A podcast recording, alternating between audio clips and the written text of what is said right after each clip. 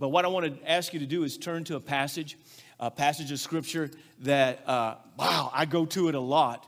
And it just continues to fill me up and bless me. So I want us to read it together um, in uh, Ephesians chapter 2.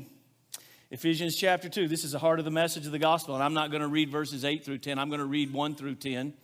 And uh, I know we've stood quite a bit today. If you want to stand, you can stand. If you want to set, you can set. But I'm going to read in the English Standard Version. Uh, you follow along, whatever you have. I think it's important you have your Bible, open it up, power up your app, look at it, get it in front of you. Where he says in Ephesians chapter 2, verse 1, Paul says, And you were dead in the trespasses and sins in which you once walked, following the course of this world, following the prince of the power of the air, the spirit that is now at work in the sons of disobedience, among whom we all once lived in the passions of our flesh, carrying out the desires of the body and the mind, and were by nature children of wrath like the rest of mankind. But God, being rich in mercy, because of the great love with which he loved us, even when we were dead in our trespasses, made us alive together with Christ. By grace you have been saved, and raised us up with him, and seated us with him in the heavenly places in Christ Jesus, so that in the coming ages he might show the immeasurable riches of his grace in kindness toward us in Christ Jesus. For by grace you have been saved through faith. And this is not your own doing, it is the gift of God, not a result of works, so that no one may boast. For we are his workmanship, created in Christ Jesus for good works, which God prepared beforehand that we should walk in them. Okay, so, what I want to do is talking about the harvest. Uh, and Jesus said, you know, fields white unto harvest, but workers are few. We were talking about the challenge of that, and last week we had our emphasis. We had uh, World Mission Offering Sunday. Every time as you worship and as you give and as you just worship God in your tithes and your offerings here, you're going to know that a, good percentage of that goes right back out of here to God's work all around the world, in the United States and at every nook and cranny of this planet. Uh, we had a special emphasis and I haven't even heard what the totals are, but we gave even extra above the percentages that we always give uh, back out to international missions last this last month. And, um, and, and, we're talking about the unfinished task. And one of the things that we noted on this uh, was a verse I want to I wanna just pop up there right quick Matthew chapter 24, verse 14, where Jesus said, and this, because we look at the world, we look at how crazy things are uh, in a world we live in. But, um, you know, people say, well, the Lord's going to have to come judge this world and all of this. But you know what God is waiting on? It's not that, it's this Matthew 24, 14, Jesus said, And this gospel of the kingdom will be proclaimed throughout the whole world as a testimony to all nations. Remember, all nations. The Greek word is ethnos. That means every people, everywhere, every race, every ethnic group, every dialect. That God brings all of this together in the gospel and it's to be shared, it's to be proclaimed throughout the whole world. God's heart is still on the whole world as a testimony to all nations. And then he says the end will come. So, what's he waiting on? He's waiting for us to continue to carry this message, the good news of the kingdom, the gospel, to the ends of the earth. And so, the focus today is on that message, the message of the gospel. Now, some of you might feel like, well, this is just way too elementary. I've known about this and I've believed this, and, and I don't know, some kind of spider web just come down on me. Can you see it? I can feel it. Maybe it's the Lord just touching me, right? I don't know, but it feels like a spider web. Okay, sorry about that. You, you know, and, and, and it's like, like in the fall, you know, when the spider webs are floating around, people just think you're going crazy. You know, you're just walking along, you know, you're a, you're a decent grown human being, and just all of a sudden you start going like this, you know, like you're having a fit or something. It's a spider web, and whew, I don't know. Anyway, sorry about that distraction. But uh, this is, this is so important. You might feel like, well, this is really elementary and everything, but there's several reasons why that we need to reaffirm this. We, there's several reasons why we need to give, you need to give your full attention And I hope we'd have a full house today. And I know we got a lot of things going on this time of year. I know even our seniors, I think, in Hartville on a senior trip this weekend, and there's a lot of different things happening. But um, this is something everybody, it doesn't matter how long you've been a, a Christian, it doesn't matter if, if you're just like checking this out. This is something you need to focus on. And here's why we're going to give full attention to it is first of all, I hope this teaching doesn't startle anyone because I hope, I mean, my prayer is that everybody already understands this and has already put their faith in Christ. But, but here's the thing I am not willing to gamble with anyone's soul. I'm not willing to, and just assume that. I'm not going to just assume that. Secondly, uh, you never get tired of strengthening your foundation. You're never wasting time when you make sure the foundation is strengthened, and this is foundational. It doesn't matter what you try to do from here on if the foundation isn't right. And three, part of the purpose is that, that you're still in the world. If you've embraced the gospel and you're a disciple, you're a follower of Jesus, one of the reasons why you're still here is this verse that's up there. It's to help other people find out what this means and to help them be saved. Their eternal soul depends on it. That's what the Bible teaches. You believe that? You look around at people all around the world, your friends, your neighbors. You, you understand that? I mean, we're talking about people's souls for eternity.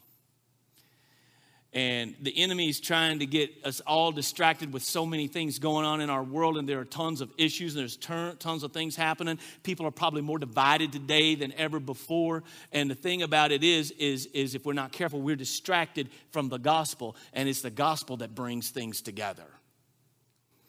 This is the one thing that we have to do. Uh, and so, the gospel, the good news of the kingdom, the gospel of the kingdom.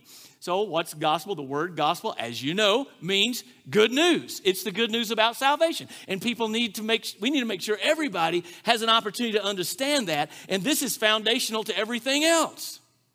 I mean, before we convince people of a lot of things and even moral things, that are, that you know are way off in our culture they need to understand this and i don't know about you but i mean i've been a christian a long time and i'm constantly every week as i'm reading i'm the holy spirit is showing me things in my life and in my attitude and in my actions that don't match up to what he's telling me here and I think if we help people understand the gospel that we're going to talk about, and they understand their loss, they understand who Jesus is, they, they put their faith in him, I think it begins to change their life. And as they grow one by one, we begin to grow through these things. Sometimes we want people to get cleaned up first, right? Right? And we've seen that, you know, in our recovery ministry. You know, sometimes it takes man, I tell you what, you didn't get in that shape overnight. And even though He can save you in a moment, it may be a lifelong process of Him making you into Christ likeness, that whole process of sanctification. There may be events, there may be moments, there may be experiences that bump you forward, which I pray happens even today, along, uh, you know, a hundred notches, you know what I'm saying? But continually, that He's molding and shaping us into the image of Christ. And he never gives up on us. That's the amazing thing. Satan is always attacking this, he's always attacking the gospel. Always. And he doesn't care if we get distracted with other things, as long as we don't give attention to this. That's, that's the way the enemy would have it. He knows if he gets us messed up on this, everything else is off track. Um, so I want to be perfectly clear on the gospel so that you all of us know it and we might live in the light of it every day and then that we're also equipped to share it with anyone at any time. The simple truth. And so I said the gospel is under attack. There's a couple of ways I just want to mention that it's under attack. There's many ways, but one way that it's uh, uh under attack in our day is what I call the self-help guru Jesus, right? Here's what I'm saying is that some people in our day present it like Jesus is just some is just merely some better brand of self-help, right?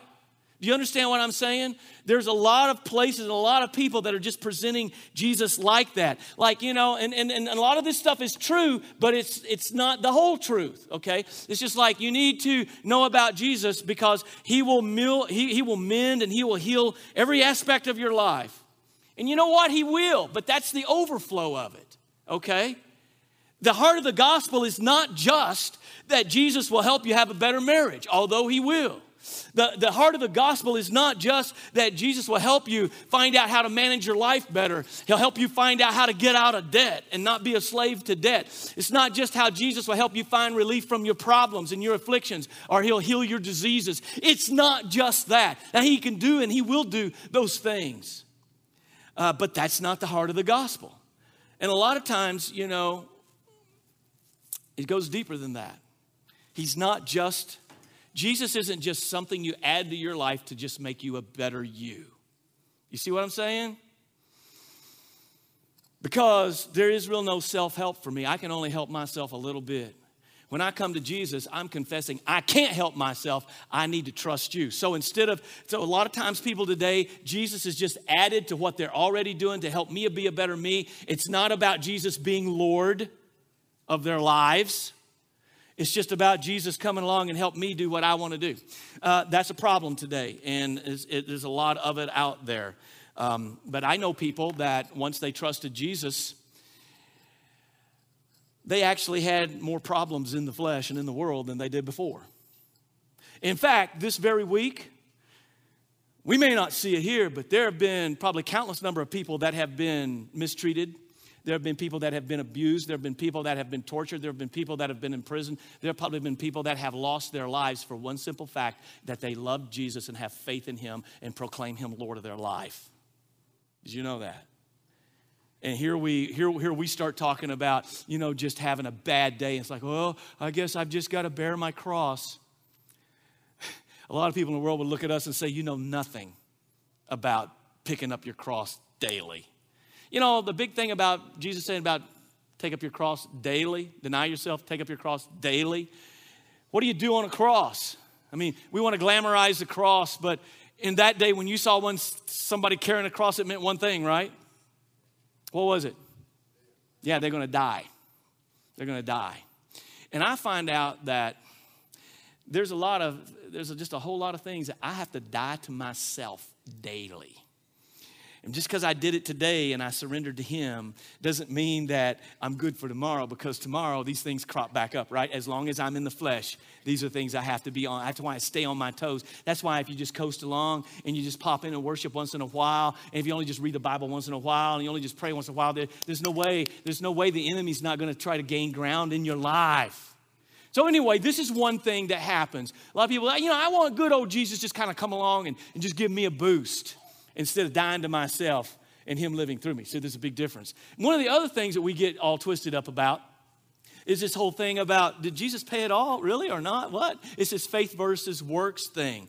Uh, and a lot of people get caught up in it, especially in our area around here. So some people think, you know, because it's by faith, and since I believe Jesus can save me, and because I know He saved me, it doesn't really matter how I live or what I do, because good old Jesus, He, he already He's punched my ticket. See, He's already just punched my ticket into heaven, so it really doesn't matter.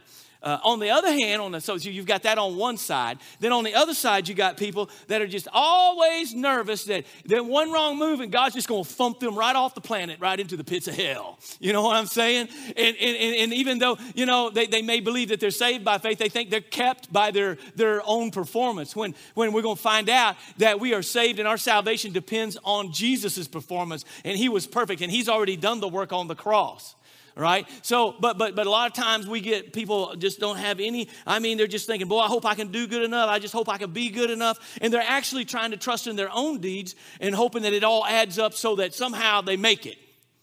Uh, Bible doesn't teach that. Bible doesn't teach that in judgment God's just going to weigh our good against our bad. And there's so many people believe that.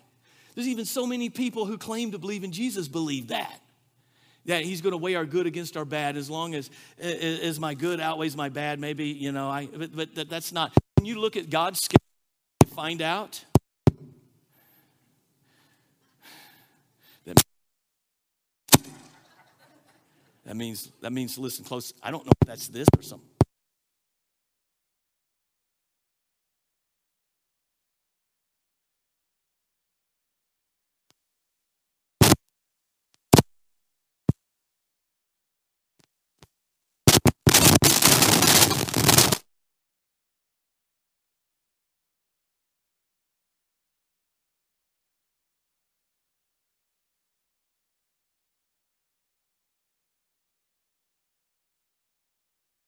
I'm red. Here we go. Okay. Red mic. See, red right there. Uh, wow. Okay. I told you the enemy doesn't like this message. Hey? All right, so they think a lot of people think as long as, as, as that, that, God will just weigh our good against our bad. Here's what we find out when Scripture: God never says He's going to put your good on one side of the scale and your bad on the other. Since I'm not hands free, I got. When I look at the Scripture, what does God have on His side of the scales? What's He going to judge me against? Is He going to judge my good against my bad? Is he going to judge me against other people? Because people always say that, well, I'm as good as so and so. I'm as good as so and so over that church. Is God in judgment going to say, hey, so and so, get over here? Uh, yeah, I guess you. No, that's not what God's going to do. When we look at the scripture, we find that on the other side of God's scale is God's perfection. Unless you are as perfect as Jesus, unless you are as holy as God, you do not measure up. You fall short. You're lost. You need to be saved. And so that's what the Bible teaches. And a lot of people are crossed up on that. Um, so, uh, our text, I want to I wanna look back through part of it here. Okay, you ready? Um, where he says in, in verse 8, For by grace you have been saved. Now, we understand grace, G R A C E, God's riches at Christ's expense. By grace, that is God's undeserved favor, kindness. I mean, he gave us what we could never earn or deserve grace. Mercy is where He doesn't give us what we do deserve, and that's eternal punishment in hell. For by grace you have been saved through faith. We receive that gift of grace through faith. He says, and this not is not your own doing, it is the gift of God, not a result of works, so that no one may boast. If it was just partly works, we get to heaven and some of us be walking around saying, well, man, Jesus had to do more for you than he did for me. And we'd be all proud and we'd be all talking trash and just, that, that sounds more like Hartville than heaven. I don't know. You know what I'm saying? Let that sink in. By grace, you've been saved through faith, not your own doing. It's the gift of God. A gift is something that someone else pays for, right? Not a result of your own efforts, so that no one may boast. So you won't be able to boast. Guess who gets all the credit? Guess who gets all the glory? Jesus. And then the next verse, he goes on to say this For we are his workmanship, created in Christ Jesus for, or for the purpose of good works. We're his masterpiece, we're his work of art, created in Christ Jesus for good works, which God prepared beforehand that we should walk in them. It's been said long ago that it is faith alone which justifies, yet the faith which justifies is not alone there's fruit that comes out of it. So here's what this is saying. Let's just look at it. God saves us by grace through faith. We receive that grace through faith. Apart from human works, it wasn't our works that earned it or deserved it or achieved it. And it results in a life of good works. Saved by grace through faith, apart from human works, resulting in a life of good works. So this is totally First of all, salvation, a work of God on your behalf. Jesus did the work on the cross for you.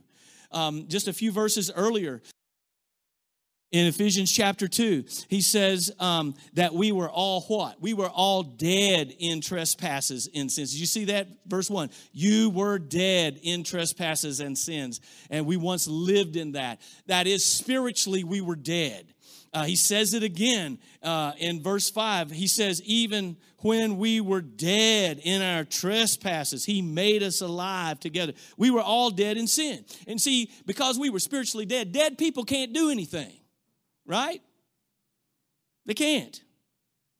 Just like it takes an act of God to impart life to a dead person, it takes an act of God to save those who are dead in sin and give them life.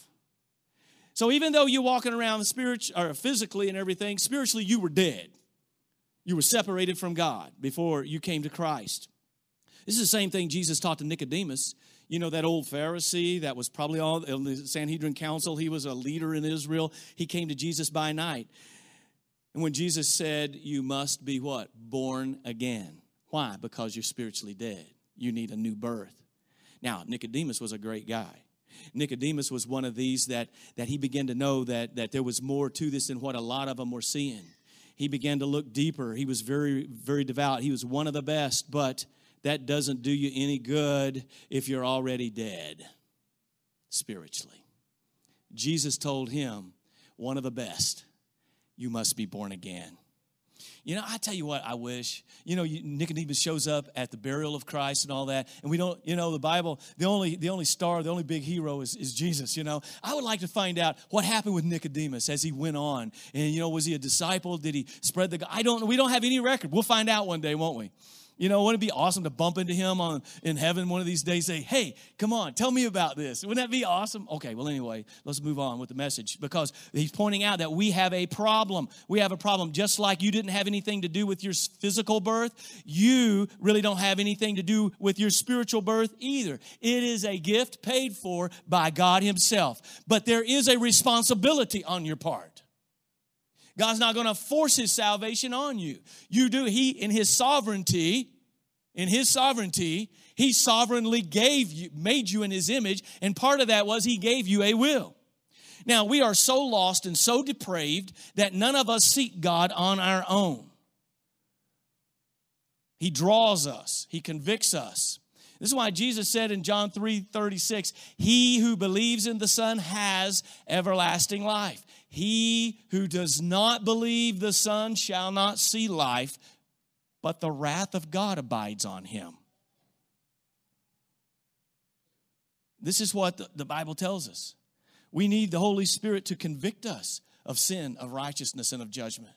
Of sin, the fact that we're sinners, of righteousness, that we don't have any righteousness on our own, that, that it, we need His righteousness, and of judgment, of the fact that God is holy and He will judge our sins. So, before you can be saved, you need to know that you're lost. That's why the gospel is good news. It's good news because we have to deal with the bad news, right? Remember? If it wasn't for bad news, good news wouldn't be good news. It'd just be news, right? That's why it's good news, is because there's bad news first, right? And that's why God gave the law to expose the fact that we're sinners and we haven't lived up to his standard. So it's good to tell people that God loves them, and that's true. And we need to tell them that, and we need to show them the love of God. I'll tell you what, the lost world out there, what they're looking at, they're looking to see how those who claim to be Christians treat each other. And the other thing they're looking to see is how we treat them. Because they don't know the Bible. They don't even know if they believe it or not, but they know what they see you doing and what they hear you saying, and how they see us treating one another, and how they see us treating others around us. And we claim to follow the Lord who said to even love your enemies. See, they're watching that, they're seeing that. And that be the first hint of the gospel that they get is seeing that in your life and wondering how can you how can you be that way? But the thing is, is we got to first understand that we are lost. And even though uh, uh, we, we want to try to be good, we, we, we can only be so good. Um, and it won't, it won't completely help people to know that God loves them unless they know they need His love.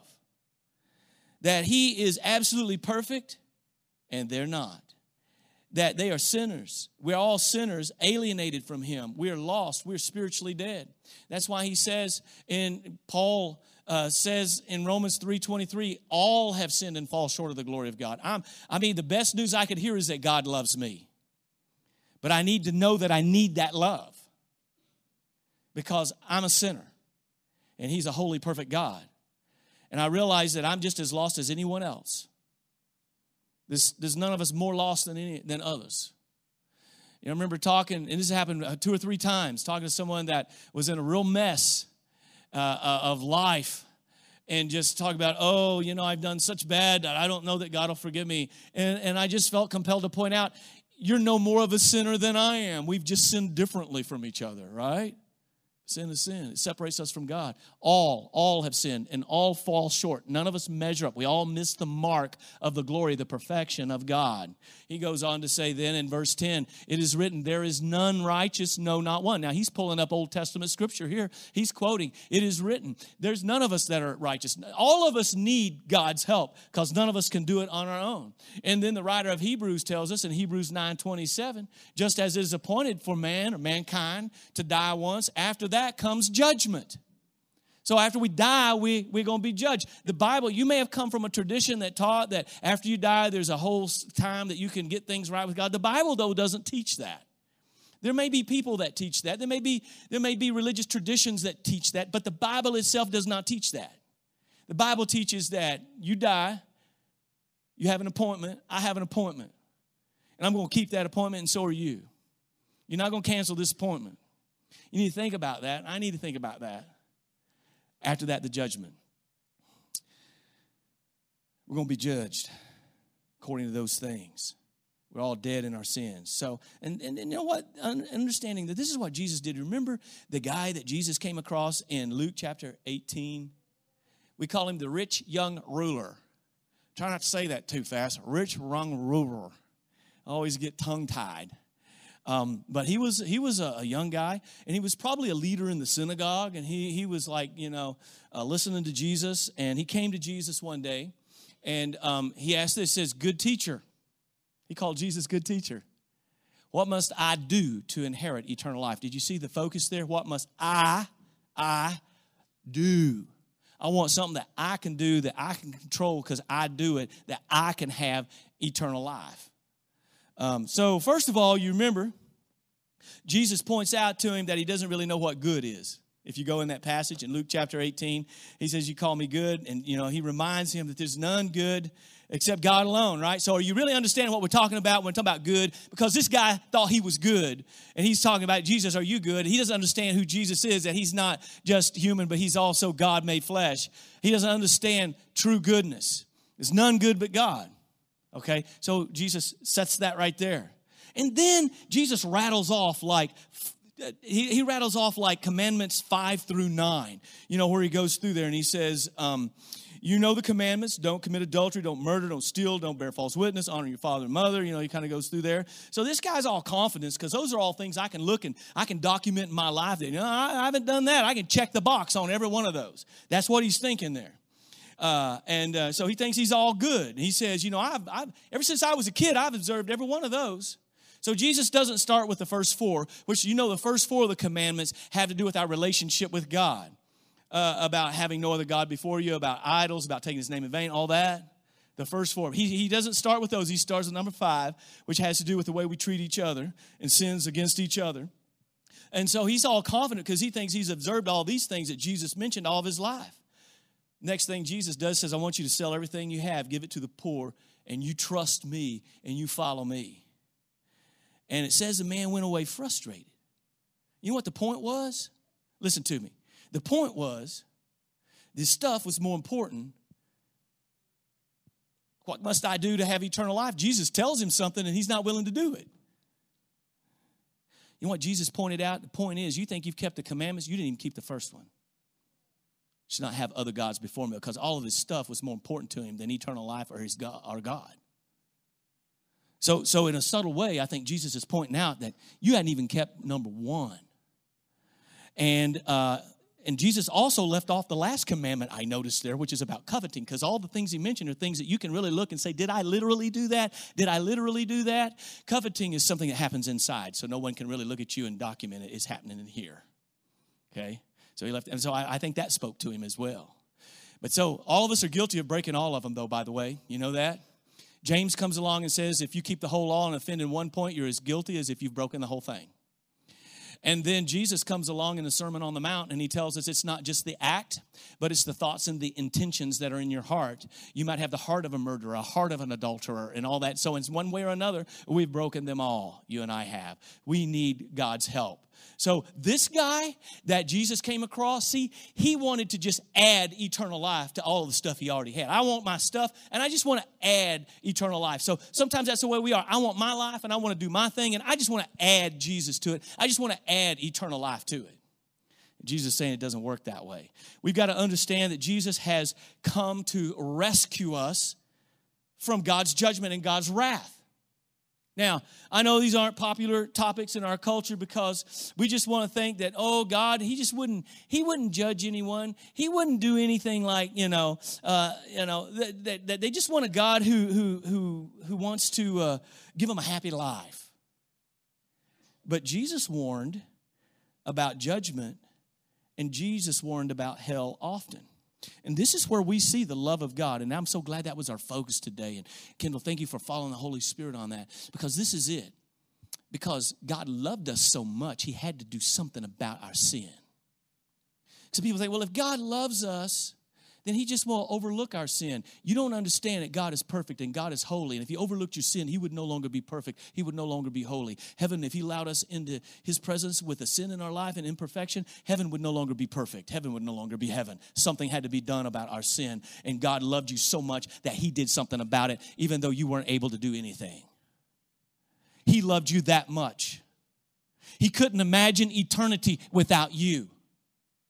And it cost him. We talk about salvation being a gift and salvation being free to us, but don't forget how much it cost him. Because I want to tell you, I want to tell you it's not cheap. I want to tell you the love of God is powerful. If it was if sin in your life and if sin in my life wasn't important, then I want you to just explain to me this.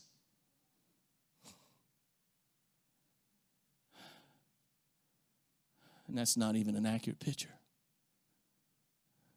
That God Himself would come in the flesh and take all my sin and every wicked, ignorant, stupid thing that me or you've ever done. And that the only perfect one, who not only is eternal God, but in the flesh, he lived perfectly and kept the law on our behalf. As Paul says in Romans 8, he kept the righteous requirement of the law on our behalf. But he had to go to the cross and do this. That's how serious God takes your sin. And that's how much He loves you. That's how much He cares. That's the good news. And the love of God is so powerful because of the holiness of God that demands payment for our sin. And the love of God saw that none of us were able to pay it except we be separated from Him forever. So He said, I'll pay it myself. And that's why he says in Romans 6:23, the wages of sin is death, but the gift of God is eternal life in Christ, in Christ Jesus. It's one of Paul's favorite phrases, in Christ Jesus, our Lord. See, a gift is something, you know, I always say that. If somebody gives you a gift and it's like, oh, this is what I always wanted, and then, you know, a few weeks later you get an invoice and a bill in the mail for it, you got took. you didn't get a gift. A gift is something someone else pays for. If you pay for it, it's not a gift. You can't pay God back for your salvation. He paid for it. What you do is receive it. How do you receive it? By faith, by trusting Him, relying totally upon Him. It is received by faith alone. It is a work of God on our behalf, and it is received by faith alone. Now, this is a responsibility that you have. You do have this responsibility to receive God's provision um, by trusting Him. It's not some vague general belief in God. That's not what faith is. It's not just saying, well, I think certain facts are true. It's more than that. I want you to know it involves knowledge and it involves trust. It's not just a blind leap in the dark like some people think. It's more than this. You must know and you must trust. Faith is a substance of things hoped for, the evidence of things not seen. There is substance, there is evidence. Okay? So uh, uh, as we go through this, we say, you know, well, some people say, well, it doesn't matter just exactly what you believe as long as you're sincere. Next time you're really sick, it'd make the same logic to say it doesn't really matter what medicine you take, just as long as you think it'll help you if you're really sick. Yes, it matters what you believe. It matters. That's why I'm telling you these essentials are so important. We get so busy, you know, with all kinds of things, we forget the heart of the gospel and what this is all about, that we're lost in what God has done to save us because of his holiness and because of his love. This is what he said the world needs to hear about, and then the end will come. You've got to know who God is. People need to know who God is accurately as he's revealed in Scripture. That God is holy and just and perfect and loving. You must also know that you have sinned against this holy God and that you stand condemned before Him. There's no excuse or anything that will work. You're guilty. You must know that God loved you so much that He sent His eternal Son, Jesus, into this world, who was born of a virgin, that took on Himself human flesh he lived a perfect life, kept the law in every point, was tempted in all points like us, yet without sin. And he went to the cross. So, because the wages of sin is death, and God Himself is going to pay the price for all of our sin, there's one problem God can't die. But when God, wonder of wonders, fully God, became fully human, then He could die as our perfect representative. Perfect representative of all humanity and a perfect representative of holy God that Jesus on the cross brought the two together with his death. He could. He was the only one qualified to pay the price for our sins. See, that's what separates Christianity from all the religions of the world. All the religions of the world have teaching and they have teachers to follow and steps that you might go through where they claim that you could try to obtain some higher existence or some higher whatever or heaven or whatever. But this is the only one that says you can't do it. The way you start is taking ownership of that by repentance and putting your faith in God who did for you what you couldn't do for yourself.